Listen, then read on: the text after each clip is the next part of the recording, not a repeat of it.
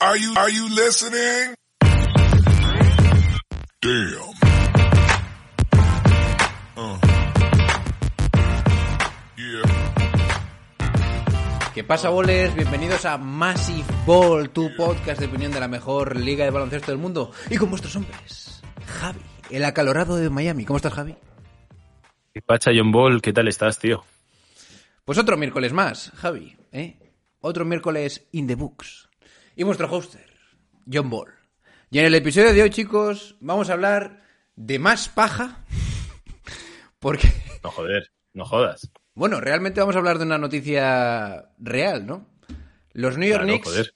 han renovado a RJ Barrett. Una extensión de 120 millones por cuatro años. ¿Mm?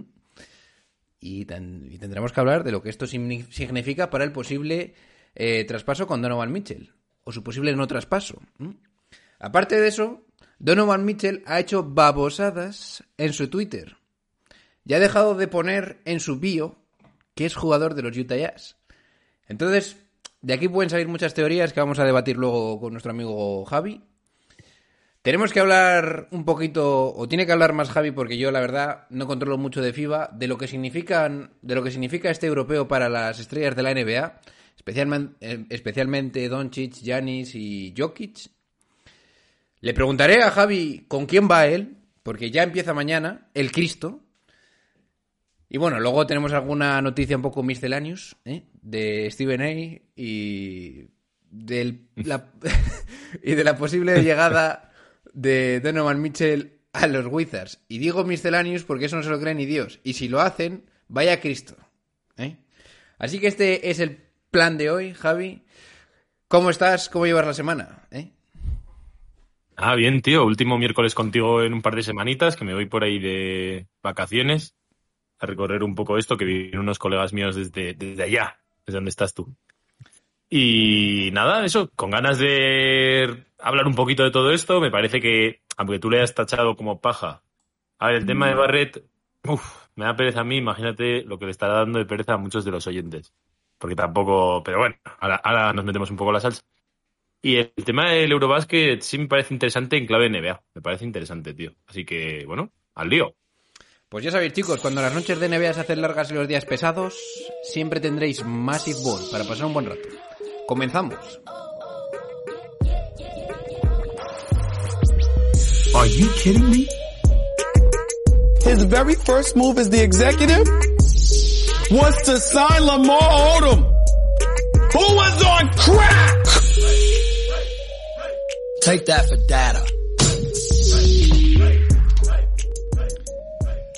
Bien, chicos, los New York Knicks se, decin- se deciden finalmente, a pesar de la información que yo creo que ya os dais cuenta a veces que estoy haciendo algunas. mm, estoy dando algunas fo- informaciones en plan broma, como la del otro día que decía que Thibodeau no quería a RJ Barrett, pero bueno, los, New- York Knicks se comprometen con este jugador, RJ Barrett, le hacen una renovación de 120 millones, y aquí la clave yo creo que es que a partir de ahora, para los próximos cuatro años, vas a tener a Barrett, a Jalen Branson y a nuestro amigo Julius Randle en los libros de cuentas por 341 millones.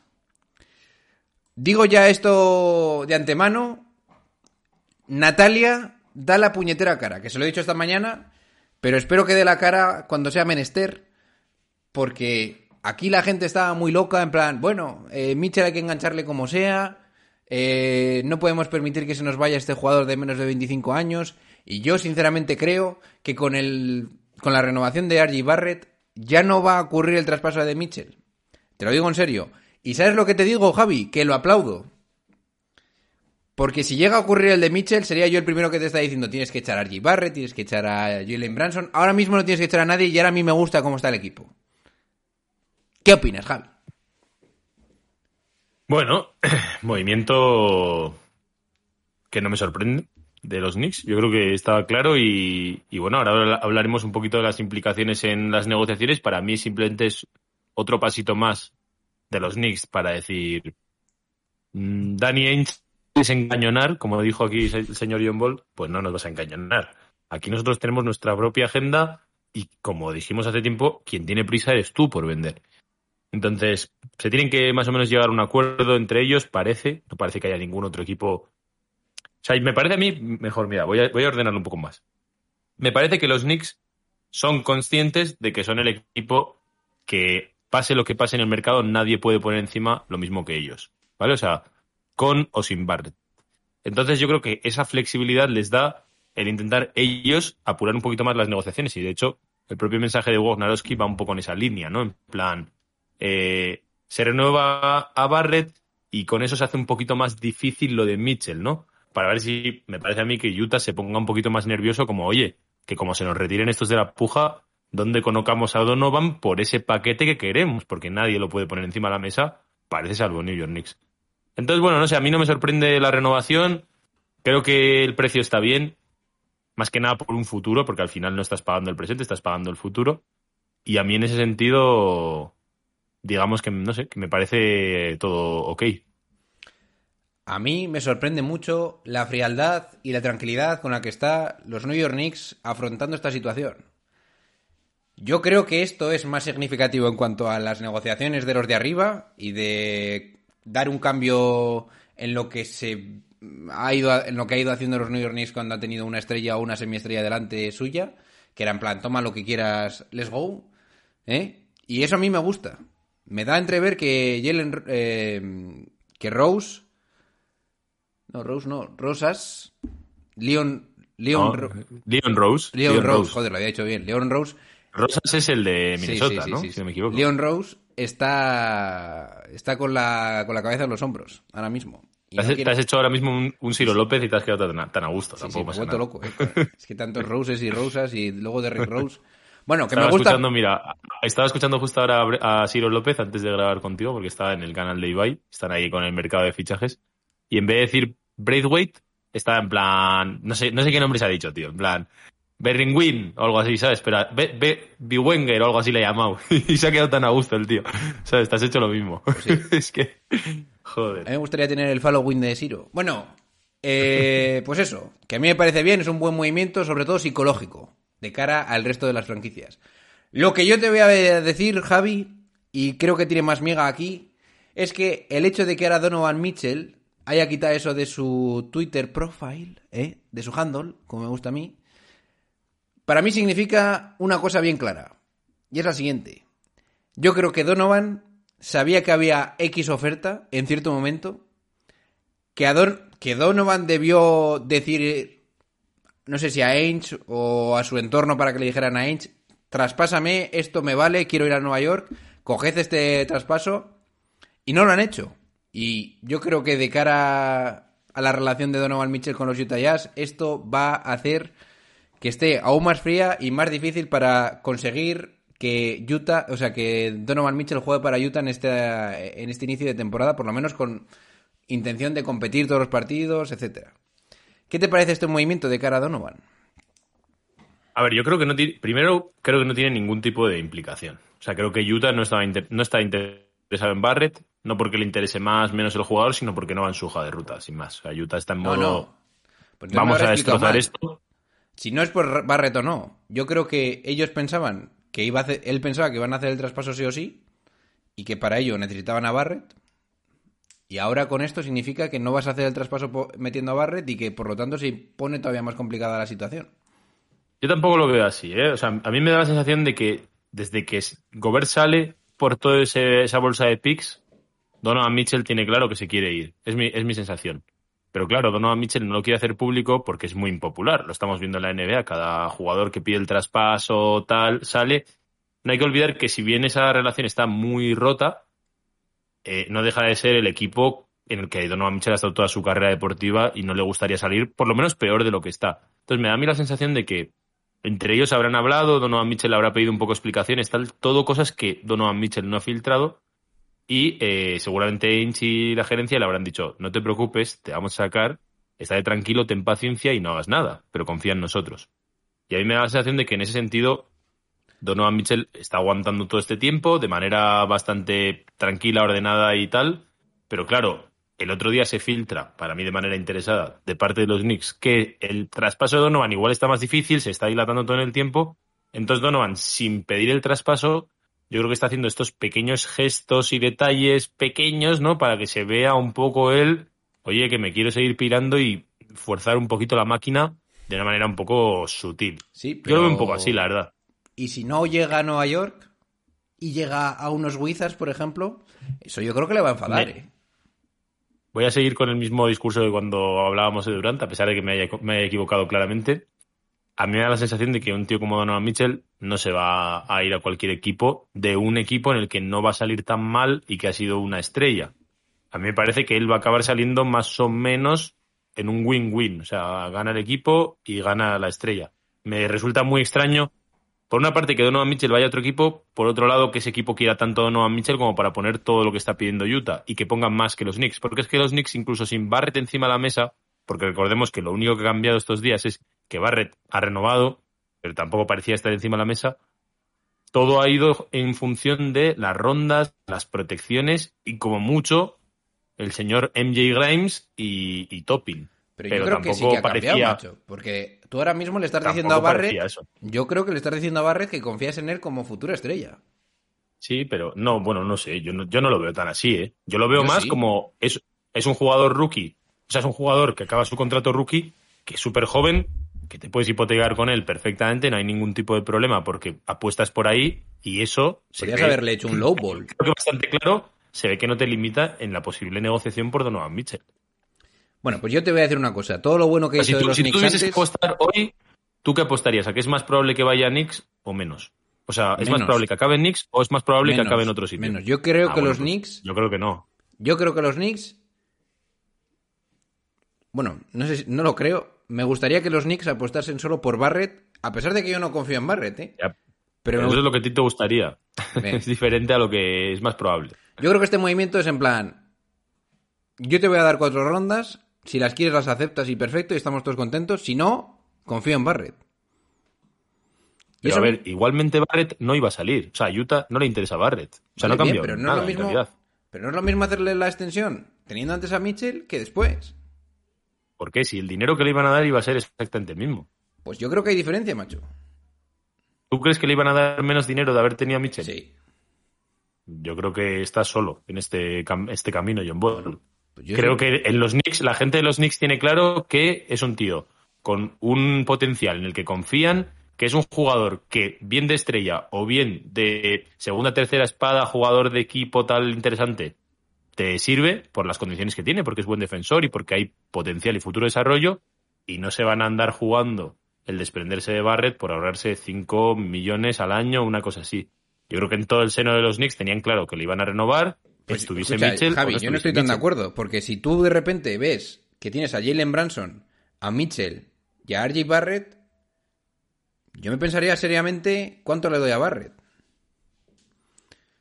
Porque Pero no se va a desarrollar a lo, que tú le quieres Vol- pagar. vol- volvemos otra vez a lo mismo. ¿El tema de haber renovado a Barrett te limita en poder adquirir a Mitchell? Limita hasta dónde puedes llegar por Mitchell. Yo creo que no, porque a Utah no le sí. interesaba a Barrett. ¿Tú crees que a Utah le interesaba a Barrett? No. Yo creo que... a ver- Entonces, a no, no, no, no, entonces, no, ¿en que no me has entendido, no me has entendido. Yo pienso que haciendo esta renovación, que no tiene nada que ver con el traspaso, tú dices que hasta aquí hemos llegado cuatro rondas. Porque si haces la Sí, renovación... ese, ese es el movimiento que están haciendo, pero que es todo un poco circo, tampoco Bien, pasa Yo nada. creo que es un movimiento psicológico que implica que no, va, Exacto, no voy a pasar de aquí. eso es. ¿Vale? Pues Bueno, no es, no es un no voy a pasar aquí, es para que veas que no vamos a tirar la casa por la ventana. Y nosotros seguimos en nuestro camino, Bien, pero- venga o no venga, tú a pero es un Barrett poco ahora le has farol, dicho con pues el bueno. contrato y lo que le hayas dicho, confío en ti. Y si no traigo a Mitchell, tú eres Sí. Mitchell. Bueno, pero ese es el mensaje que están mandando, pero ellos quieren traer a Mitchell, incluso con Barrett y con el dinero Bien, que le han pues yo dado. te digo una sea, cosa, yo creo que traer a De hecho, Mitchell... de hecho, no le han dado el máximo. Bien, Precisamente ya le han, ya le han dado una cierta rebaja a Barrett. eh, tampoco... A ver, mucha, eso de que quería el máximo, eso era una locura. Bueno, pero los Knicks podían haberlo, poni- podían Escucha, habérselo puesto yo de verdad pienso que no han viene decidido no Mitchell. hacerlo, Yo de verdad pienso que no viene Mitchell. ¿vale? Bueno, pero yo no, yo no sé si llegará o no, yo la verdad es que pienso que sí, porque me parece que están destinados a entenderse porque no veo a ningún otro equipo capaz de poner lo que más le interesa a Utah, que son rondas, no son jugadores. O sea, yo por eso no veo, por ejemplo, a Miami, por ponerte un ejemplo, porque no le, no le va a interesar un jugador como Hero Barrett, porque no es la hoja de ruta que quiere Utah. Utah tiene todo el capital del draft, es lo que quiere, y si acaso jugadores que no te vayan a obligar a competir pronto o a ganar partidos ya. Por eso se quiere quitar a Donovan Mitchell. Si no es que directamente, o sea, poniéndonos en ese plan, hasta te quedabas a Donovan Mitchell, porque es una estrella joven. Pero no se lo quieren quedar. Lo quieren traspasar para llevarse todo el, todo el draft capital posible y si acaso algún jugador esos que tenga buena pinta, pero no que tengas que pagarle. Porque Barrett y Giro, por ejemplo, tienen buena pinta, pero tendrías que pagarle. Entonces, por eso creo que el movimiento de Barrett es simplemente un, un movimiento de los Knicks como, bueno, nosotros venga o no venga, te hacemos creer que vamos a seguir porque estoy un poco cansado y hasta las narices de que no aceptes ya nuestras ofertas, que llevan ya tres meses ahí, ya, ya tienen que estar asqueados el uno del otro, pero la realidad, la realidad es que ni en la negociación afecta, en mi opinión, porque Barrett no le interesa tanto a Utah como para, si me entraba Barrett, imagínate, rebajar rondas o alguna cosa que le interese más a Utah, y por otro lado, tampoco afecta nada porque los Knicks no se han quitado espacio salarial para poder llevarse a Mitchell, o sea, lo pueden hacer exactamente igual. Entonces, es una noticia, pues un poco humo hacia Utah para decir, seguimos aquí, pero no tiene una implicación real en la negociación. Yo creo que no llega. Pero, pero vale, pues eso es una cosa, pero no entiendo muy bien el punto en el que dices que eso limita la posibilidad de que llegue. Que es una limitación psicológica. Yo creo Pues que. explícate, desarrolla. Claro, claro, si es lo que te estoy diciendo. Yo creo que si tú le dices a Argy Barrett, toma, mi- toma el dinero, eh, y le das a entender a Utah que no vas a llegar a lo que ellos piden, yo creo que ya, por ende, pero, ¿por, qué, por qué le has hecho? O sea, decir, ¿tú por qué dices que le das a entender a Utah que no das lo que ellos piden? porque tú le O sea, estás... es Yo creo que esto, yo, los- yo de creo que esto significa... Yo ya tengo mi escolta titular. Se acabó Mitchell. Pero yo creo que Barrett, más que escolta, juega de alero. Pues O yo sea, es creo que estáis muy equivocados con esas mierdas. Yo creo que Argy Barrett es Ah, un, pero un yo- escolta. O sea, yo eh, Escucha, lo que no entiendo, el- John Ball, de tu el equipo- de lo que dices, El equipo es con Jalen Branson y Argy Barrett. Eso es lo que yo creo que es significa... perfectamente compatible. No. ¿Tú de verdad crees que, compa- crees Branson, com- Mitchell y Barrett son perfectamente compatibles. Yo ahí. creo que es cero compatible. Y si, y si tienes, y si tienes la duda de cero compatible, es Branson Mitchell. Pero esa la ibas a tener dándole o no dándole no, el dinero no. a Barrett. No, no, no. O sea, tú, tú- de hecho, creo que esto me lo has dicho. Tú me has dicho, ahora no te bajes del burro, eh, que te conozco. Tranquilo. Tú me has dicho que el, el Branson Mitchell no lo ves porque son muy bajitos los dos Sí, para sí. jugar de uno y dos. Y al mismo tiempo Vale. te estaba diciendo que eso le tendrías que en- hacer. Y eso tenías que conseguir esa que luego Barrett igual- defendiera en esa tres. ecuación da igual Barrett. Pero digo que en esa ecuación da exactamente igual Barrett. Que no da igual. tú no lo ves porque por- el por 3 el va a ser. Barrett. Claro, ¿y qué, y qué ocurre con eso? Pues que, yo, si además, bueno, iba a decir que se lo dije ayer a la estrella invitada, pero no puedo decir quién es hasta el domingo. Si tú tienes a Branson y a Mitchell, Me has dejado igual de descolocado que a la audiencia, ¿eh? Que la audiencia sepa que yo no tengo ni idea tampoco. Aquí el John Ball se ha soltado ahí un, un Sí, sí. Gerard Romero de estos, ¿sabes? En plan, luego doy la exclusiva y yo, yo bueno, estoy igual. escucha, que yo digo que no encaja ni Mitchell ni, ni Era Jalen López, Branson. solo di sí o no. Era Ciro López. No. Yo digo que no encajan ni Jalen Branson ni Mitchell, pero que es que además, como vas a tener que seguir jugando con RJ Barrett, es un despiporre. O sea, se cae la casa por todos los lados. ¿Pero por, por qué? No Porque entiendo no esa hay lógica. talla para defender a la gente del este. Joder, pero Barrett sí que es un tío grande Pero qué- y qué grande. capacitado para defender muchas posiciones. En serio me lo estás Precisamente lo que es Barrett es un buen defensor. Pero de todos modos, el, el- el liability donde lo ves ahí es en el, en el Branson Mitchell y eso no tiene nada que ver con Barrett. ¿Cuánto crees que mide Barrett? Pues no sé, le he hecho 1,98 o 2 metros, una cosa así. 1,98. Mira. ¿Tú crees que Barrett defiende eso. treses?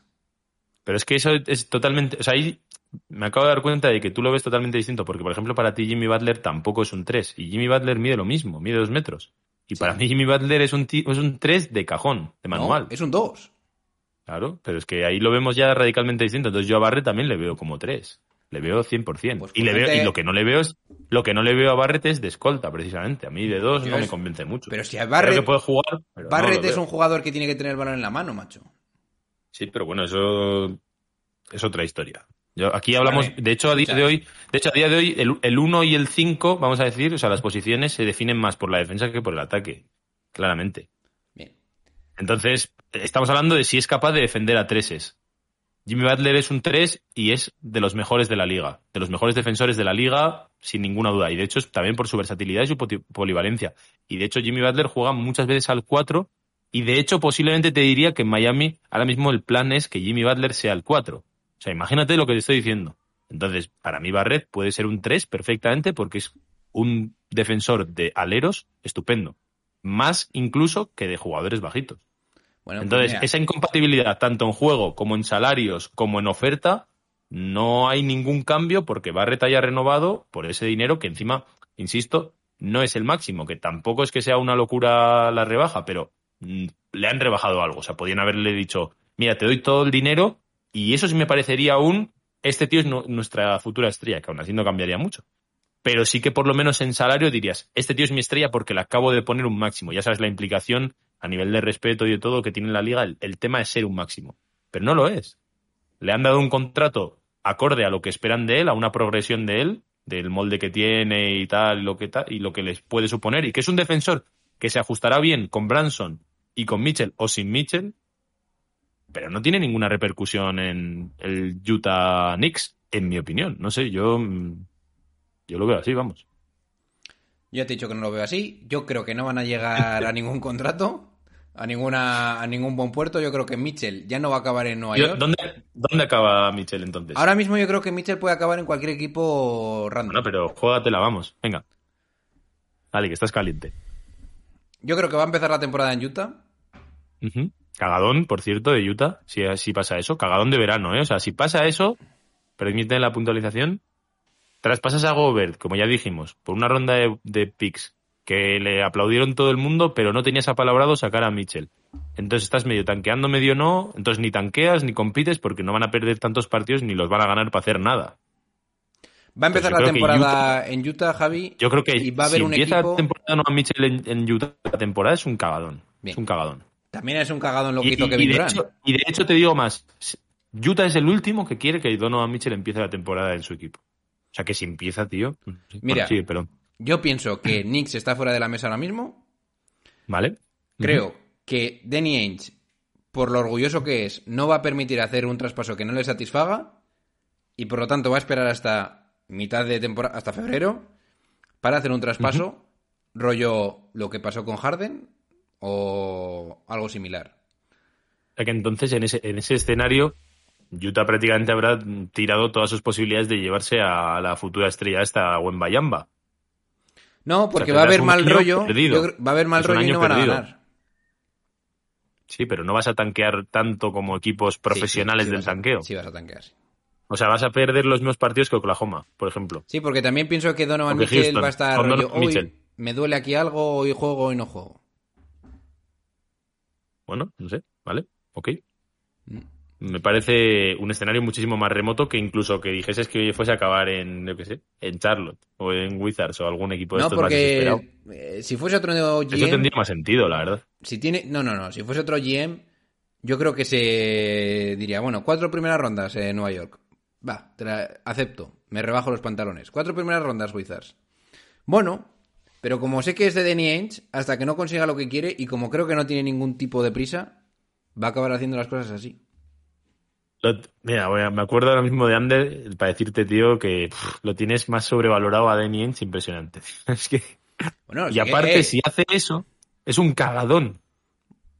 Es un cagadón de verano. O sea, de verdad espero que si pasa eso, que yo no pongo, o sea, yo no tengo, yo no apostaría, apostaría cero por lo que acabas de decir. Cero. Pero si pasa eso, espero que seamos si pasa eso, durísimos con me, Utah. me- me- me vas a dar mis props, ¿eh? Sí, sí, te los voy a dar. Si pasa eso, yo te doy mis props, igual que hice con lo de Durant. Y, y, y tacharé, y espero que lo hagamos todos, el verano de Utah como una catástrofe.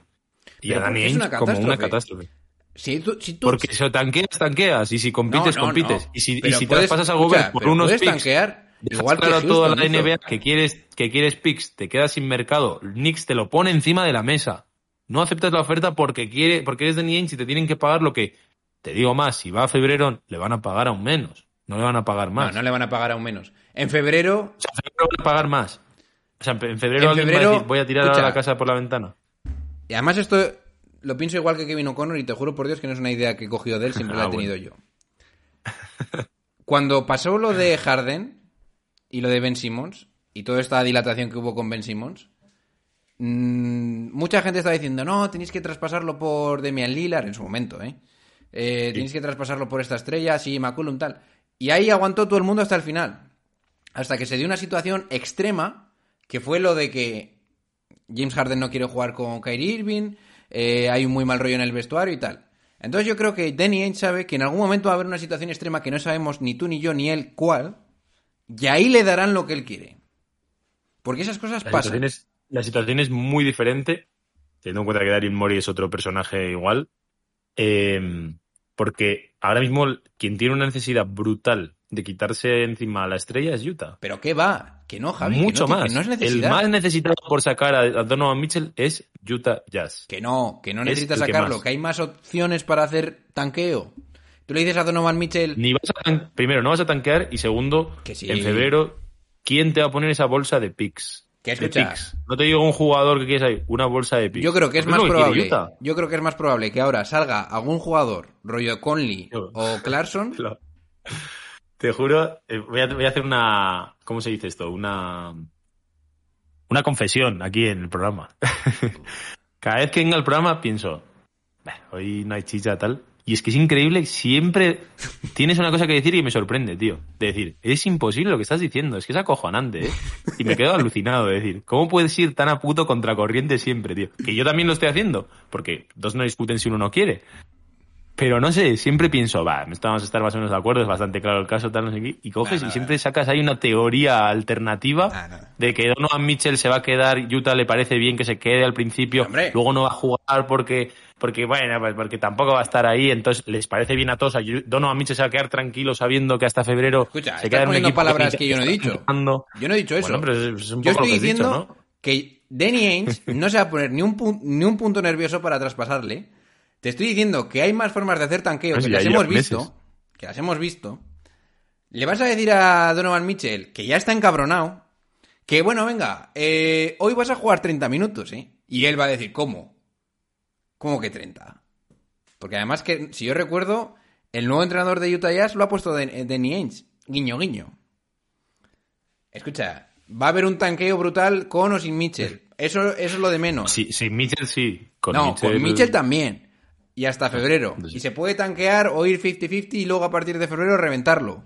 Y a tanquear. Aquí queda en, en Massive Ball. Si, si pasa lo que dice John Ball, yo te doy mis props. No, tus props no. Te Empieza, vienes al- empieza Donovan Mitchell la temporada y en febrero sale a un equipo y Danny Ainge se lleva lo que quiere y sale vitoreado y yo seré el primero en decirte, tenías toda la razón John Ball, me has humillado aquí, queda, queda dicho y tal. Ahora sí, pasa lo contrario, que es que sale. Concretamente además te voy a decir a, a los Knicks y tal, pero lo contrario también. Espero que tú me des mis props Sí, y digas, es verdad, props". me, me, me flipé y no vale, no, pero es que Dani Ainge aún así se ha llevado lo que quería y tal. Que no, tío. O sea, eso lleva estando encima de la mesa estos tres meses. O sea, sabemos cuál es más o menos la oferta de los Knicks arriba o abajo. Tres meses. Eso es. Está siendo un verano la horrible. oferta de la los. Knicks no va a pasar de las cuatro rondas. Don, por Gobert has dado la de Dios, que son seis al final, con cinco más uno. Danny Ainge no va a aceptar menos de cinco. Y los, y los New York Knicks con esta renovación han dicho que ni de coña más de cuatro. Y iba a decir Danny Ainge, ah, sí, ¿eh? Pues a tomar por culo. Y eso es lo que va a pasar, Javi. Ya verás.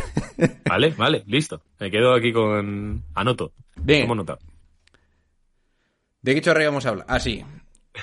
Eh, el otro- Aquí vamos a hablar de si Barrel los merece o no, pero mira, al final nos hemos ido para otro lado. No, no, yo ahora cambio totalmente mi idea, porque ya sabéis que yo he dicho que no confío en Barrett, que no confío en esta idea de meter a Mitchell con estos tres. Si Jalen Branson y R.J. Barrett se quedan y son los únicos jugadores que se van a quedar en el backcourt, estoy all in, porque eso es lo que hay que hacer. Eso es lo que hay que hacer. Has tenido un tío que has fichado, número 3 del draft, mm, tiene muy buena pinta, ¿A dale quién puñetero pones de alero en, en los Knicks? ¿A quién pones de tres? Hombre, yo te diría que habría que poner a MJ, a MJ Grimes, pero no vas a No, poner pero- a Grimes. Ah, bueno, claro, Grimes no sale, claro. No, pero en principio no sale. En tu, en tu lógica a no mí sale. me gustaría que pusieran a Grimes, fíjate lo que te digo. Vale. Y Topin efectivamente tiene que ser el 4 titular. ¿Grimes pero cuánto mide, por, por curiosidad? Me da igual. Porque ahora Ah, ya no bueno, estás compitiendo, espérate. ahora ya estás desarrollando. No, joder. Tío, te has traído a Branson, no estás desarrollando nada aquí. Sí, estás desarrollando, estás en macho. modo. Estás en modo. O sea, play-in tienes que apurarlo. Eso es desarrollar. Este año. No Eso es, mira, Javi, ese es un desarrollo correcto en el que vas a competir con cosas, al jugador le vas a dar estímulos, en plan partidos importantes, para que de verdad se desarrollen. Es la mejor forma para desarrollar jugadores. Ahora, si traes a Mitchell, ya no es en plan, Ari Barrett intenta meter esos triples desde la esquina. No, no. Es en plan, oye, hijo de perra. O metes los triples desde la esquina, Joder. o te saco a tienes, Fournier. tío. ¿Te digo cuánto mide Quentin Grimes? ¿Qué Me tienes dirá unos unos cojonacos? 95. 1.93, tío. 93. Y lo pones de 3 y dices, no, es que Butler no es un 3. Pero que Que no es lo mismo. Es que- Javi, es que de verdad, me estás haciendo tío. el lío, pero no, me lo, Casa. no te lo voy a permitir, porque la cuestión aquí es... vergüenza, John Ball. No, no, no, no, no, no. el otro día te escuché en el podcast, ahí, ay, es que me pegáis y tal. Eres la persona a la que menos palos le caen de todos los que salimos aquí. O sea, todos los colaboradores son puestos en tela de juicio todo lo que dicen. ¿Cuándo? ¿Quién? ¿Y tú, ¿Y tú qué dices? Una sarta de tonterías en cada programa. Pero que no son tonterías, Nadie es que intentando aquí- Nadie te viene aquí a sacar las facturitas, tío. No, no. Nadie. Javi, que es que yo creo que es muy fácil de entender. Es muy fácil de entender. Aparte de Darwin llamándote sobateta y alguna tontería de esas, no te cae. Realmente, por las cosas serias que dices, como todo el mundo tiene asumido que las, las cosas que dice John Ball están medio, estás en medio para allá que para acá, nadie dice nada, va, es en risas, gracias, tal, John Ball es el puto amo y ya está. Que no, que no te lo voy a permitir, Javi. la cantidad de cosas Javi, que dices, tío. Escúchame. Grimes de 3, 1.93. 1.93. Escúchame, ¿Desarrollando Javi. qué? Con Grimes de 3 de Cállate 1.93. la boca, que te voy a explicar el porqué y te vas a, y vas a entender. Y encima te va a decir, ah, sí, es verdad. Mira, Qué puto amo, tío. cuando, cuando RJ Barrett está jugando de 3 con Donovan Mitchell, no es lo mismo, porque estás forzado a ponerlo de 3. Que no, que va en serio. Si tienes que jugar joder. en un equipo que no estás forzado a hacer nada ni a competir fuerte porque no tienes a Donovan Mitchell, que para eso has dado todas las rondas, entonces a mí me da igual dónde pongas a la gente en el quinteto. Branson dándole 100 kilazos, tío. ¿Qué- ¿Y Tienes qué? que competir, pues que no puedes tanquear. Pero y no- le has dado otros tantos palos a Escucha, Barrett, pero no estarás de acuerdo conmigo que si viene Mitchell, Tienes que ir, Si como viene mínimo Mitchell- tienes que quedar el, de- el- el décimo del este, ¿no? si viene no Mitchell tienes que competir con todo Dios. No, con todo Dios no. Si Con viene todo Mitchell Dios. siguen sin ser un Javi, contender de la NBA. Con todo Dios. Tienes que competir con... Con se Mitchell sigues sin ser un contender se de la espera NBA. de y lo ti que tienes ellos. que ir a por todas. Otra cosa es que no lo consigas. Ahora, Mira. si no está Mitchell, pero es un movimiento para que es un movimiento que implica la franquicia. de Soy Knicks, Neil de Soy Knicks, cuando en aquel famoso Twitch de hace tres meses, bueno, no sé si fue ese día, pero fue uno de estos, que era lo de las 24 horas y se se cerraba Donovan Mitchell, hace dos meses, que hicimos un Twitch con Oscar y con, y con Sergio. Y, y Neil dijo que con Donovan Mitchell el objetivo era entrar en playoff, sexto. Con Donovan Mitchell. Pues por gente Con como él se perdió Mitchell, Cuba. El de Soy Knicks. Por gente No se- es un Sí, contender sí, con Donovan. Mitchell. Se no es el año que viene un contender. Escúchame, Javi, pero es que de verdad, ¿eh? Me estás poniendo muy nervioso. No puedes aspirar a, a Me estás poniendo muy nervioso. Cuando tú. No da, igual, pedir esto. da igual que no tengas el roster. Tú has hecho un movimiento. Tú has hecho un movimiento en el que has puesto todas las rondas de tu equipo. Si haces eso, tienes que competir y encontrar la forma de enganchar lo que no- tengas que no enganchar para ir a por todas. Pero claro, competir es entrar en playoff, pero no ser contender. No, contender. Es Yo, eh, eh, yo no, estoy diciendo, yo no te estoy diciendo ser contender. Yo estoy diciendo que tienes que ser rollo Memphis. Que como se den las cosas. es el segundo. Ya, pero ese ha sido segundo. Pero al principio de la temporada no eran segundos. Y se dieron las cosas de una forma que yo creo que en esa situa- situación tiene que estar ahí los pero, Knicks. pero incluso a Memphis, bueno, a Memphis igual es distinto. Pero a Knicks no le puedes pedir ser segundo. Pues en- escucha, estar- le puedes no, no le puedes, equipo no le puedes pedir ser segundo, pero no le puedes decir tienes que entrar en playoff y te pueden barrer. Eso no existe. No, claro. Pero tienes que pedirle entrar en playoff y estar y ser un equipo de los buenos de la NBA, de entre los seis primeros del este, que no está, que no es nada fácil, ¿eh? porque en el este hay mucha competencia. Y, y- y que deje pistos a que los próximos años van a ser aún mucho mejores. Eso es lo que yo creo que un, un No, mira. seguidor de los Knicks, con un equipo joven como el que tiene, con el dinero de Barrett y con una estrella joven como es que es Donovan Mitchell y tal, creo que es lo que le deberías pedir. No, mira, que te voy a Pero no explicar. pedir tampoco aquí la barbaridad del esto. Entonces, y si, y si Mitchell le vas a pedir algo muy similar, ¿eh? John sea, no, vale, sexto no. que no. Pero le vas a Ah, pedir escúchame. noveno décimo, ¿no? Escúchame, que te voy a hacer un símil muy claro No que lo vas a ser un entender. equipo de Pero no va a valer ser un equipo de lotería para los Knicks, incluso Eh, sin vale, Mitchell. te voy a explicar esto que es muy, es muy diferente. Te lo voy a explicar y ya verás cómo lo vas a entender. Cuando tú no tienes a Mitchell, tú imagínate que eres un coche, ¿no? Tú estás ahí con tu coche. Vale, me lo imagino. Estás- tú imagínate que estás ahí con tu coche. Estás a, no- a 100 por la autopista, ¿vale? Y no tienes a Mitchell. Y vas tranquilamente a 100. Y puedes parar, puedes repostar, puedes hacer lo que sea. Perfecto. Cuando enganchas, tanto, a, ¿eh? cuando enganchas a Mitchell, eso significa que has metido la gasolina de verdad que, has- que no puedes parar y tienes que apretar hasta llegar al final. Pase lo que pase. Mitchell, ¿eh? no, no a Luka Doncic ni a Sí, sí, sí, pero tú has hecho ese movimiento de dar 5 o 6 rondas, que es lo que quiere Ainge. Pero es que eso, entonces, o sea, incluso aunque dé déjame terminar la no ningún analogía que me tienes hasta los cojones. Tú pinchas, eh, tú le das pedal to the medal, ¿no? Entonces tú ya entras en una dinámica de franquicia en el que lo que se espera de ti es que hagas el próximo traspaso, que des lo que te dé la puñetera gana dar, pero tienes que enganchar a alguien porque de verdad vas a por todas. Y entonces ahí no vale poner a Barre de 3, porque no te va a dar, porque tú ya estás en plan, dos, en el segundo o tercer año tienes que estar compitiendo pase lo que pase. No te si no a tienes dar, a pero Mitchell, Miami ha sido el primero del este con Jimmy Butler de 3 que mide lo mismo. Hostia, qué pesado eres con lo de los con lo de las posiciones, tú macho. que me has dicho que no, va, que, que no es alto. Me has dicho que como no es alto, no puede jugar de 3. ¿Se ha sido tú? Sí. Pues entonces, Pero ¿cómo yo no- que soy pero- pesado pero con yo- sí que acepto Jimmy que- Butler pero un momento, yo sí que acepto que- NBA Coño, pero no es lo mismo Jimmy Butler, que es una superestrella de la NBA. Jimmy Butler puede hacer lo que salga de los cojones. Vamos a mirar el otro 3 de Miami, que ha sido el, me- el mejor equipo de la liga. Calen Martin. Pero a que ver no tiene nada que ver. que no tiene nada que ver. Sí, sí tiene que ver. 1.96 mide Calen Martin. Pero que el no tiene nada que ver. suplente de Miami. El 4 suplente de Miami. Escúchame. Jimmy Butler, por mucho que le cueste entender a mucha gente aquí, puede coger y ganar una eliminatoria él solo. Entonces a mí me da igual lo que midas y a quién defiendas. Porque hay otros, otras variables en esa ecuación. PJ Tucker, ¿sabes cuánto mide?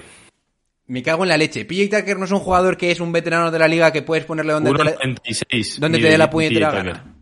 1.96. Menos que Barrett. Es 4. Está sacando las cosas de contexto. Entonces, Eso no tiene el- sentido. el otro 3 en Miami, 2-3. De 3 más o menos. Dan- y Duncan Robinson. Max Struz, 1.96. Duncan Robinson, 2 metros. Y son malos defensores porque son malos defensores. Sí, no y cada uno tenga- de ellos no tienen más de 10 sean años en la liga. Tucker, 1.96. ¿Pero qué me estás contando si Tucker fue pivot en Houston? Eso, fíjate. Pues que no es lo mismo. Pero me estás diciendo que no puede ser 3 RJ Barrett con 1.98. No de puede altura. ser tres en un equipo que va a competir por un anillo. Vamos a ver. Miami Así está compitiendo por un anillo y puede hacer lo que salga de los cojones. Gordon Hayward, ¿es un 3 o qué, qué es? ¿O es un 2? Si es un 3, sí. 2-0-1. Lo mismo.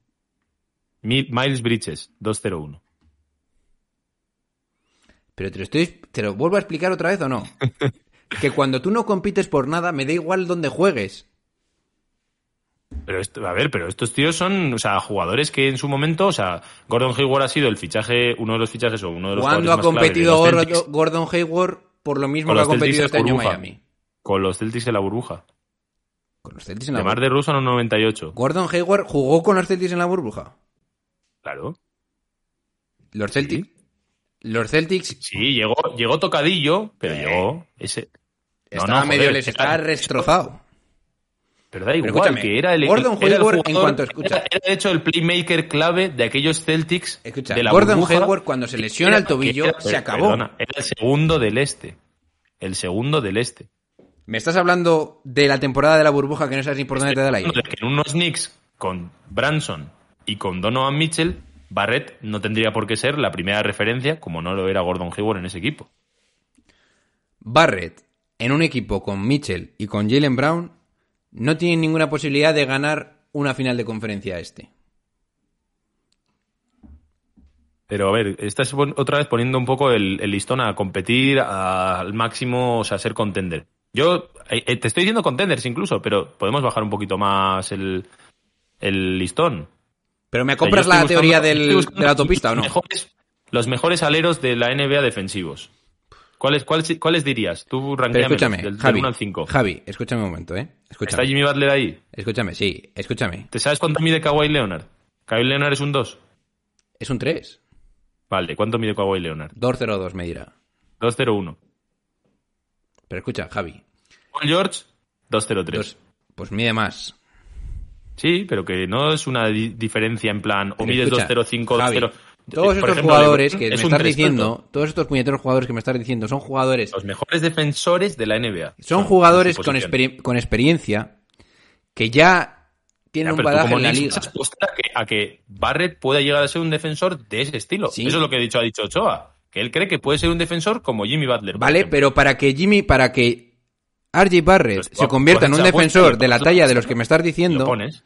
Sí, para que este tío se convierta en un defensor de la talla de los que me estás diciendo, tienen que pasar cierto tiempo. Y si tú fichas a Mitchell, como te estoy explicando, tienes que ir con el acelerador, el acelerador apretado y no puedes esperar a que RJ Barrett se desarrolle.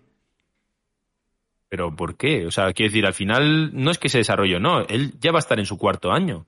No, porque para que se desarrolle tienes que jugar que unas finales. O sea, ya le has puesto la pasta y le has dicho, se ha acabado tu contrato rookie. Tienes que competir ya. Con o sin Mitchell. Sin Mitchell el año que viene no va a valer que los Knicks sean un equipo de lotería, ¿sí o no?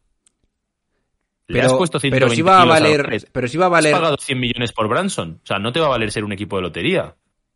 ¿Sí o no? no te va a valer, ¿no? Estoy de acuerdo, pero Entonces, entonces, competir vas a competir igual. Que con Mitchell, en vez de competir por el noveno décimo puesto, vas a competir por el sexto, quinto, séptimo, octavo, por ahí, en plan playoff, ¿sabes? Javi, no me seguro. dejas hablar. Que es que yo te Pero no contestaría muchas cosas, mucho. pero es que no me dejas. Cuando. Es que esas cosas. e- Esa respuesta es sencilla. Cuando tú dices que no tienes que competir por. mm, por no tanquear. O sea, que tienes que competir por no tanquear. Y puedes quedar octavo. Perfecto, sí, yo estoy de acuerdo. Pero la ¿Cuánto cuestión es mide que. Andrew Wiggins? ¿Cuánto Ah, mide Andrew Wiggins? mira, campeón Javi, de la cuando me NBA. dejas hablar, hablamos. Ya está. Si es que, No, te, estoy contando cosas y muy me, y me el otro cortas. me lo fuiste. No, el otro día lo fuiste igual con Jimmy Butler. Dijiste que no era un 3, que era un 2 y que, y, y que vamos, que cómo puede jugar incluso de 4 que te estoy diciendo. ¿Cuánto mide Andrew Wiggins? Campeón de la NBA. Que no puedes campeón, no se puede ser campeón con un jugador así, tal, tal. Campeón de la NBA, ¿eh? No te hablo un sexto del Que este, que mira, es lo que estamos hablando con 2-0-0. 2-0-1. Bien. Lo mismo que Barrett, igual, en la misma horquilla. Jimmy Butler, dos- 1.98. ¿Cuántos años lleva Wiggins en la liga? Pero que no importa. Pero ¿cómo que no? ¿Por qué importa eso en el debate que estamos teniendo de si puede ser Barrett un 3 o no?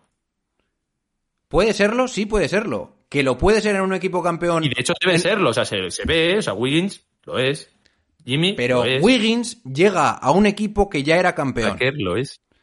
Wiggins llega a un equipo que ya es campeón. Y por lo Ya, tanto, pero precisamente si tú los nada, Knicks no los configuras... Bueno, chico. Los Knicks si los configuras con Branson y con Donovan Mitchell, no, no está tu apuesta y, siguiendo la misma configuración que los Warriors, por ejemplo. Tu apuesta no está en que el que explote y tenga que liderar el tema sea Barrett. Igual que no lo está en Wiggins. Wiggins es el complemento defensor élite que en ataque te das tus momentos porque tiene la calidad para hacerlo. Pues Barrett podría hacer lo mismo. no, Porque las estrellas de ese proyecto anotadoras, en, en su horquilla, porque no es ser contender, aunque tú lo quieras, tienes que ir al acelerador, son Branson y Donovan Mitchell. Hoy. Eso es así. Entonces no tienes prisa. Y si encima Barrett sale mejor, mejor. Pero fíjate, este tío con esa altura y con todo, sido campeón de la NBA, siendo importante y siendo uno de los mejores defensores de la NBA en ese momento. Y siendo el star. pero insisto, estamos estamos intentando comparar una cosa que no es comparable, porque Wiggins llega sin presión a un equipo en el que no tiene ni que anotar, solo tiene Pero tú me que hablas de que por de defensa. no puede jugar. Ya, pero tú me, pero es que ves, te estás tergiversando las cosas, John Ball. Tú lo No que me estás es que tergiversando nada, Javi. es bajito y no puede jugar de tres. Tiene que jugar de dos. Eso No. lo has dicho aquí. Sí, pero lo que te estoy diciendo es que no puede jugar de tres en un equipo campeón en el que ya está Donovan Mitchell. O en un equipo que tiene que ir ya a por todas al fichar a Donovan Mitchell, que es lo que hace la franquicia al dar todas las rondas. RJ Barrett puede ser un 3. Te lo digo, te lo escribo. RJ Barrett puede ser un 3, pero necesita desarrollarse y necesita por él mismo jugar los partidos importantes sin tener la presión de que tienes que competir ya. Es decir, sin la presión de haber Pero ¿y ¿qué enganchado a sentido, tendría, qué, se- qué sentido tendría ponerle de dos, tío? ¿A quién? O sea, tú no vas a, entonces no lo vas a desarrollar porque tienes miedo de que tarde en desarrollarse y porque tienes que competir. O sea, no entiendo.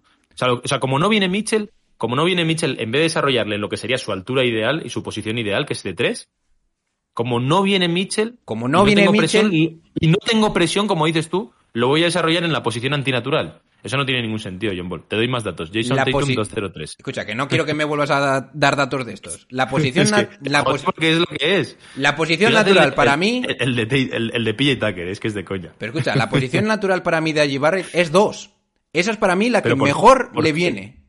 Pero si estás viendo que los, los mejores, te estoy dando los mejores treses Sí, miden sí, por sí. ahí, igual que Barrett. Pero yo creo, y esto ya son cosas mías, que no tienes por qué entenderlas ni estar de acuerdo conmigo, yo creo que R.J. Barrett no tiene la suficiente calidad como puede tener Paul George, Kawhi, etcétera, como para ser superior ofensivamente al su defensor si no es por una ventaja física. Y por eso yo quiero poner al puñetero R.J. Barrett, que es como ha ganado o ha despuntado en muchos sitios siendo base en puñetero Duke, porque ahí es donde yo creo que R.J. Barrett puede alcanzar su máximo nivel. Y eso no puede pasar si pones al puñetero Donovan Mitchell en el puñetero, en los puñeteros Knicks. Y ya está. Y además es que yo creo que es algo claro. Pero no sé, o sea, yo mm, me he perdido primero porque en at- en- volvemos otra vez. En ataque y en defensa las posiciones son totalmente diferentes. Y se ve con un tío como LeBron, se ve con un tío como Anteto, se ve con un tío, o sea, da igual, hay un mogollón de, de Pero ejemplos. es que esos que me estás diciendo Doncic, ¿qué son es? cosas que ¿Es pasan una vez en la historia. LeBron, Giannis, No, vale. Doncic son jugadores tiene- únicos. Sí, pero más allá de eso, o sea, Jimmy Butler, por ejemplo, también. Y no es una cosa que pase una vez en Has nombrado, que te- estás nombrando Al- top 5, top 6 de la liga. Dime otro jugador estamos, que... nombrando, estamos nombrando jugadores que la apuesta de los Knicks es que RJ Barrett pueda tener un techo de ser una estrella de la liga. Eso es lo que han pagado los Knicks. Le han pagado 30 kilos al año, Vale. no por lo que soy, sino por lo que creen que va a ser. Y yo te digo Entonces- que si eso lo pagas, entonces no, no no puedes poner a Donovan Mitchell entre medio. Bueno, a eso ya ahí no me meto porque no opino igual. Pero eso no- lo- a lo único que te voy, yo en eso es cada uno lo que quiera, pero tú has dicho, y esto es lo último que te voy a decir, te voy a volver a recalcar porque te estás yendo por la tangente de John Ball que lo haces mucho. No lo sé. Me dijiste, Jimmy Butler no es un 3 porque no tiene altura. Y Jimmy Butler llega a jugar hasta de 4. Y Caleb Martin, por ejemplo, que mide menos, ha jugado de 4. Espérate y RJ. Barrett, que tiene un molde físico, porque de hecho, ¿por qué, por qué PJ Tucker es un 4 con esa altura? Porque físicamente es impresionante. ¿RJ Barrett tiene un molde físico como para ser un 3 élite de la liga? Lo tiene. Otra cosa es que lo llega a ser, que hay un mogollón de jugadores. Justin Winslow, por ejemplo, también lo tiene, y es un paquete. Yo te hablo del molde físico. Pero lo que ha puesto los Knicks es que este tío puede ser ese tipo de molde. Si viene Donovan Mitchell, jugaría en su posición natural. Entonces no hay ningún tipo de dificultad para Barrett en eso. Otra cosa es que a ti te guste más y menos. Vale. Déjame acabar, por favor. Pero si no viene Donovan Mitchell, no tiene ningún sentido que tú lo saques de una posición que es en la que tú te gustaría desarrollarlo, porque crees que puede ser esa estrella, Von Handler en ataque y en defensa el típico 3 que puede defender a todo tipo de, de alero, a todo tipo de escolta y que puede hacer un poco el switch y ser un defensor élite, como puede ser incluso un tipo Andrew Wiggins. No te voy a poner un kawaii o algo de ese estilo. Tú lo cambias y lo pones de dos. Para el ataque lo entiendo, vale, me lo has explicado bien, yo no tengo ni nada que decir. Pero para la defensa me estás diciendo que no puede defender, porque tu argumento era que de tres no es bajito y no puede defender. Y eso no se sostiene, John Ball. O sea, Vale. te acabo de dar los datos de los mejores treses de la liga y todos ellos están en la horquilla de RJ Barrett. Vale. Están todos. Todos. Vale. Te contesto, ¿vale? RJ Barrett puede ser un buen 3, No, Sí. puede ser uno élite. Puede ser uno élite. puede ser un, un Ah, 3 por molde puede serlo. Que sí. RJ Barrett, en mi opinión, puede ser un buen 3 y defender a 3 como, como Jimmy Butler, si tiene el periodo que tuvo Jimmy Butler, por ejemplo, de desarrollo, y como me cortes te voy a matar, ¿eh? Como tuvo Jimmy Butler ese periodo de desarrollo en el que tuvo, pues yo qué sé, tres o cuatro años en Chicago en el que no había nada que hacer, no había jugador y no había nadie que le quitase el balón de las manos. Entonces el tío coge y se desarrolla y se convierte en una estrella. Y entonces llega a Miami y puede hacer lo que le salga de los cojones, como defender a treses o defender a doses o jugar de cuatro. Y entonces yo lo que te estoy diciendo es que como RJ Barrett tenga la presión de tener que competir todos los años, no va a tener ese espacio entre medio para desarrollarse en una mm, semiestrella o un all-star en el que yo te digo que puede hacer lo que le salga de los cojones y llegar a alcanzar el máximo potencial que puede conseguir. Que en mi opinión es de dos. Y luego en ataque y luego defendiendo lo que salga de los huevos en defensa. Y te voy a decir una cosa que me has dicho de Jimmy Butler. Yo, Jimmy Butler, estoy... mm, yo te he podido decir que yo creo que es un 2 en cuanto a posición, pero te digo que él puede hacer lo que le salga de los cojones en la pista. Porque es una superestrella para mí. Si no fuese una superestrella, te digo que no está bien que se ponga a hacer lo que le salga de los cojones. Pero es una superestrella. Pero Entonces coño, yo- que, que Jimmy Butler no es porque sea una superestrella, que ha defendido élite. Es un defensor élite, Jimmy Butler. y es un defensor que es un 3. ¿Y Y, a veces es un 4. ¿Y sigue por qué es un eso defensor élite. así? Pero ¿Y no es por- porque le salga de los huevos. O sea, lo, lo dices como, como puede hacer lo que salga de los huevos porque es una superestrella, da igual que juegue fuera de posición, que bueno, y no. O sea, el tío en su posición es élite. Y no sería mejor jugando de dos, tío. No lo sería, porque su posición es de tres. Igual que Kawhi es un tres, que miden lo mismo, tío. Jimmy Butler y Kawhi Leonard miden lo mismo. Pero que es que Lo cuando mismo. estás en una situación de superestrella me da igual lo que lo midas. mismo. Si estás en una No, pero estamos hablando, pero estamos hablando de los mejores defensores de la liga. Joder, es que es claro, o sea, no te lo estoy comparando con un defensor average de, de 3 o de 4 y que digas, bueno, se puede defender. No, estamos hablando de, te lo estoy comparando con los defensores élite, los mejores, y miden eso. ¿Por qué? Porque el- la posición de 3 es en torno a los 2 metros. Vale. Si encima mides como Kevin Durant o como LeBron James, pues mejor, porque miden 2.06, pues llegar a ser... Pero ya estamos hablando de aleros relativamente altos con moldes físicos Vale. impresionantes. Te voy a decir de una dos, cosa para, O sea, de tres, para ti y simplemente para que igual la tengas en tu, en tu cerebro cuando vayas a hacer alguna teoría, simplemente para que la tengas. Para que, para que veas lo que pienso yo. Todos estos jugadores élites defensivos que tú me has dicho, ¿vale?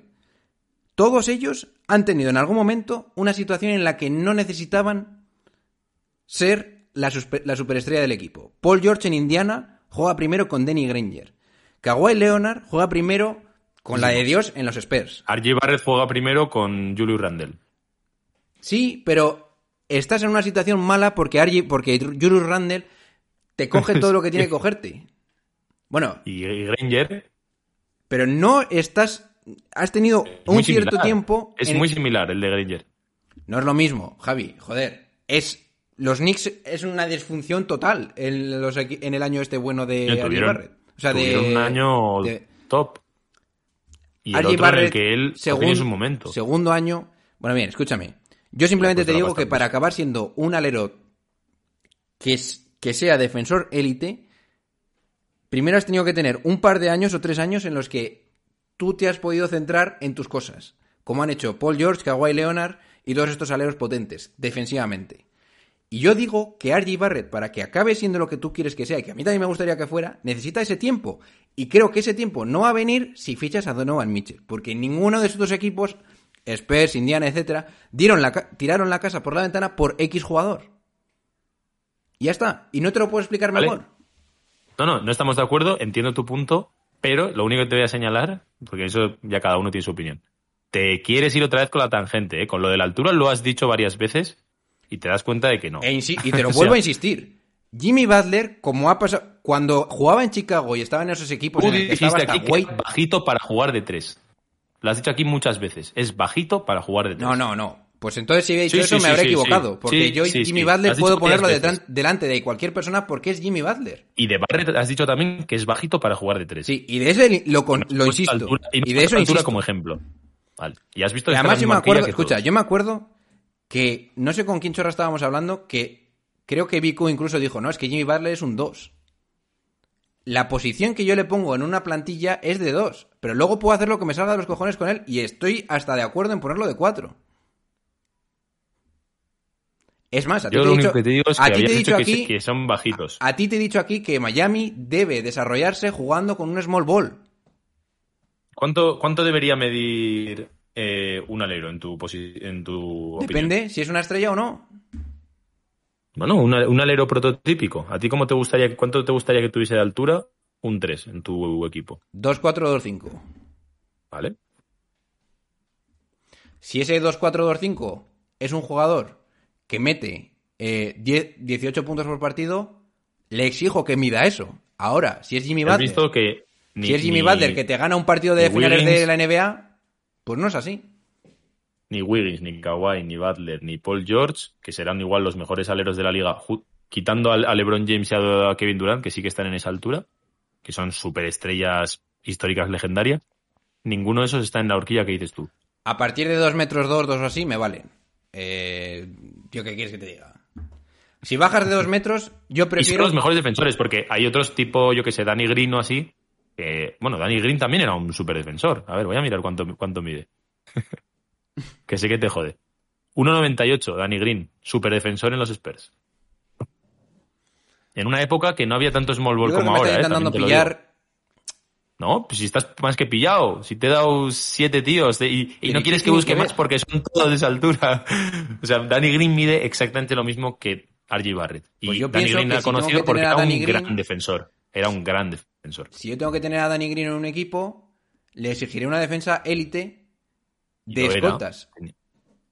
Tenía una defensa élite de treses. Pues yo creo que tendría que tener una defensa élite de escoltas porque los tres Ah, los bueno. defendía Vale, Kawhi. vale. En aquella época Kawhi aún no estaba como no. estamos hablando, ¿eh? No Si estaba era- en ese... ese- Si, si era, Sí, sí. si Pero era no la- jugaba- la- lo que más temía LeBron, si entraba Kawhi Leonard en cancha y se Claro, pone... sí, sí. Sí, sí, en 2014 sí, sin duda. Pero ¿Y qué no año fue en el que claro. ¿y qué- en qué año ganan los Spurs? ¿En el año en el que Kawhi Leonard defiende a ¿En LeBron? 2014? Sí, sí, sí, pero porque ahí estamos en un tío que es, super, es una superestrella y aparte que esos Spurs jugaban de maravilla, independientemente de Kawhi, ¿eh? que Es no una era, superestrella no- no- en la que no le exiges. Era una superestrella defensiva, Kawhi en ese momento, ¿Por no qué? ofensiva. Porque ya tenía a Duncan Y aparte y medía a Ginobili para hacer lo que no tenía que hacer él. Dos metros, cero, cero. ¿Quién? Kawhi. Kawhi tiene unos brazos que no se han visto en la historia y unas manos que no se han visto en la historia. Hay más Bueno, cosas. Jimmy Butler, no tiene, Jimmy Butler no tiene nada de eso y el molde, y en eso estoy de acuerdo con Ochoa. Físicamente se puede parecer mucho a Jimmy Butler. Y, y los Knicks, dándole esa pasta, han apostado a que este tío tiene molde de estrella. Vale, y yo Que te es lo mismo que va a hacer que es lo mismo que va a hacer Miami cuando le suelte la morterada, le que le dé, que yo creo que va a ser muy parecida a la de Barrett. ¿Por qué? Porque estás apostando no, no solo a lo que ya es hoy, que Giro es bastante más que Barrett hoy, sino lo que tú crees que puede llegar a ser en un futuro. Porque si tú crees que Giro se va a estancar en este sexto hombre, como dice Ochoa, no vale los 30 kilos que Miami seguramente le va a dar. Pero tú estás apostando a que este tío se va a evolucionar y se va a desa- a desarrollar en qué? En el caso de Giro, en un superanotador élite, eso es lo que me imagino que tiene Miami en la cabeza, o incluso en un generador o algo, y en Barrett en un 3D élite, pero, o sea, 3D no, perdón, un defensor élite y un atacante tipo, eso, un Jimmy o un DeRozan o algo así, que es lo que me ha dicho Ochoa varias veces. Eso es lo que está apostando Knicks y por eso pone 30 kilos encima de la, mesa. Y yo te diré que es una Si cagada tú- brutal. Si, esas- pones a Ah, bueno, Donovan vale. Mitchell. Pero si tú apuestas con eso siendo Knicks, es coherente pensar que puede jugar de tres con Mitchell o sin Mitchell. Pues yo te digo que harás eso y la cagarás Vale, vale. porque no se desarrollará tanto como lo que necesitas para competir por un anillo. Ok, ok, vale.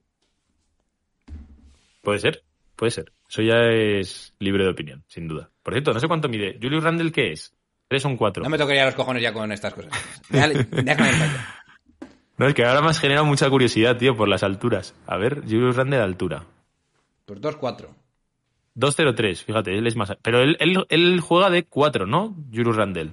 Sí, juega de 4, sí. 2-0-3. Ok. Sin más. Bueno, escucha, Next. lle- llevamos una hora hablando de esta babosada. no va a dar tiempo al Eurobasket. ¿Quieres decir algo del Eurobasket? Que yo ya me quiero Nada, ir, no quiero, no quiero hablar más. ¿eh? ¿Qué Te dejo decir? semanas de, de descanso. Nada, sin más, del Eurobasket decir que, bueno, evidentemente yo creo que es el Eurobasket que desde España con menos interés se vive desde hace tiempo. Porque hace nada, hace un par de años, fuimos campeones del mundo y de esa plantilla a la que presenta España ahora parece que es un país diferente, o sea, literal. Pero bueno, más allá de eso, eh, los grandes alicientes que tiene el Eurobasket, yo creo, fundamentalmente en clave NBA es, y creo que se habla muy poco de ello, para mí la presión que tienen fundamentalmente Jokic y Anteto. Que evidentemente es una nimiedad comparado con eh, ganar algo en la NBA y tal, que es un, es un torneo FIBA y tal. Pero en FIBA, tanto Anteto como Jokic tienen muchos debes aún, ¿eh? O sea, no para... Si hiciésemos hoy un ranking de mejores jugadores FIBA, Jokic y Anteto, solo en lo que han hecho en FIBA no están. Ni están cerca. Y tienen que empezar ya a tener ese palmarés, a demostrar su condición de MVP de la NBA en Europa, porque no lo han hecho, ¿eh? Las, las performances de Jokic, por ejemplo, en el anterior Mundial fue malísima. Recordad que le expulsaron contra España y estuvo ahí bastante discreto. Y Anteto, si bien ha jugado en su rollito, tampoco ha llegado a ser el dominante que es en la NBA, que él solo se lleva los Bucks al anillo, ¿sabes? Doncic es otro caso, tiene un, tiene un Eurobasket. Recordemos que en el Eurobasket de Doncic, el MVP, sin ninguna duda, fue Goran Dragic, o sea, no hubo ninguna duda y fue él. Entonces, él ha mostrado cosas diferentes, o sea, de hecho, en las Olimpiadas y en cosas así, parecía el único equipo capacitado para batir a Estados Unidos. Eh, por cómo estaban jugando, ¿eh? no sobre el papel. Pero igualmente, bueno, eh, para, para lo que es Doncic y lo que parece que va a ser, también tiene que empezar a ganar él, ser el MVP, el MVP como han hecho pues los anteriores, ¿no? Pau Gasol y toda esta peña. Entonces me parece que es un Eurobasket en clave NBA y en clave legado de esta gente a nivel europeo realmente interesante porque tienen que demostrar lo que demuestran en la NBA en, en FIBA. ¿Quién necesita más el oro? Buena pregunta. Pues no lo sé, tío. Yo creo que el que menos Doncic, porque primero ya lo tiene. Y entre Jokic y Anteto no lo sé. Yo, yo te diría incluso Jokic, porque uh, primero porque Anteto tiene una NBA, no tiene nada que ver en este debate, pero parece como que ha demostrado ya ese punto, ¿no? Y en Jokic creo que sus actuaciones han, han defraudado bastante más que las de Anteto, tío. Bastante más, porque encima tenía un equipo muchísimo mejor que la Grecia de Anteto y él no ha aparecido en casi ningún momento ese jugador MVP de la NBA, o sea, ninguno. Anteto ha tenido sus momentillos y tal, pero yo entre los tres pondría Jokic al que más, después a Anteto y después a, a Doncic. ¿Quién crees que va a ganar? Estoy bastante fuera, tío. Estoy bastante, o sea, aunque no lo parezca, aunque te he querido sacar yo este tema, estoy muy desconectado, como yo creo que mucha gente. Entonces, no lo sé. Yo creo que uno de los tres. O sea, uno de los tres tiene que ganar. Está Francia ahí un poco también bajo el radar, pero a mí me parece que, que, tiene que acabar imponiéndose que ellos son jugadores imparables en Europa, tío. Entonces, si tuviese que apostar a uno, diría que entregue. Es que es uno de los tres, no sé, tío. ¿Tú, tú a cuál ves más fuerte? ¿Tienes alguna idea? ¿O te he pillado? No, no. Yo creo que va a ganar Doncic. O sea, Eslovenia. Sí, puede ser, sí, sí. O sea, está claro, lo que, lo que sí ha demostrado Doncic es que es el que mejor se adapta a FIBA. Y eso puede ser determinante. Yo ya se lo dije ayer a la estrella invitada. El defensor de Doncic está demasiado por debajo de lo que suele encontrarse él en la historia. Y, y creo, y creo que el, el que sean más cortitas las pistas y sean menos anchas y todo eso, también le beneficia, o sea, le perjudica al que menos a Doncic. Yo creo que va a ser un cachondeo lo de Doncic. Porque además, porque Jokic, digamos que al final, aunque tenga un juego de poste impresionante, no es que sea tampoco un dominador tipo Shaquille O'Neal de esos de pintura tal, sino que también es un poco esa NBA moderna donde él genera y tal. Con la pista un poquito más reducida, se reduce mucho la posibilidad de que él saque ventajas. Y la de Anteto ni te cuento. Comparado con Doncic, ¿eh? Teniendo en cuenta que lo van a, yo creo que van a arrasar igual. Yo creo que cuando se cierra la pista, no por el diámetro o lo que sea, sino cuando hay tantos jugadores que pueden ser altos que te bloquean la pintura y tal, el que más sufre es la son las personas que están jugando por dentro. Eso es mi experiencia como jugador de baloncesto. Sí, sí. Por eso, sí, sí. Entonces, yo creo que Doncic, al poder, ¿A, a quién pone subcampeón? ¿Das alguna opción a Francia o así? O... yo creo que va a ser la final Francia-Serbia. Sí, ¿eh? Francia-Serbia. Pues ya has dicho que gana Doncic. O sea, Eslovenia. Eslovaquia, perdón. Eslo- Eslovenia, Eslovenia, Eslovenia, Eslovaquia no. Donde estén, estén. Eso. Sí, estoy destrozado ya. O sea, Javi, me has destrozado. Tienes todas las pelotas ya de todo. Yo también, tío. Yo me quiero, ma- me quiero suicidar ahora Pues mismo. nada. Oye, chavales, seguid al calor de Miami, seguid a Massive Ball, seguid a quien os dé la puñetera gana. Poned lo que opináis en la caja de comentarios porque hoy ha sido de los más bestias que hemos hecho. ¿eh? Igual no hemos hablado de la cosa más importante de la NBA, pero se nos ha ido la cabeza. Seguid al calor de Miami en arroba... El calor de Miami. en su podcast y en sus babosadas y ya, ya, dejando ya.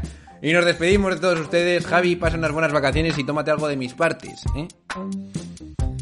Las vamos a disfrutar, vamos a disfrutar nuestro tiempo separado. Y preparados para que se nos- la que se nos viene el domingo. No os decimos nada y lo decimos todos. Pasad un, buena, un buen fin de semana. Chao, chao. And I got love for David Fisdale too. And oh, by the way, when we talk about girlfriends and wives in the NBA,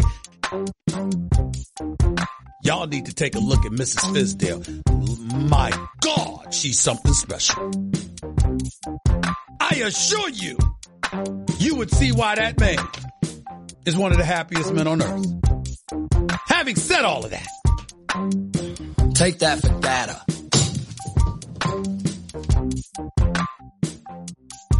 Thank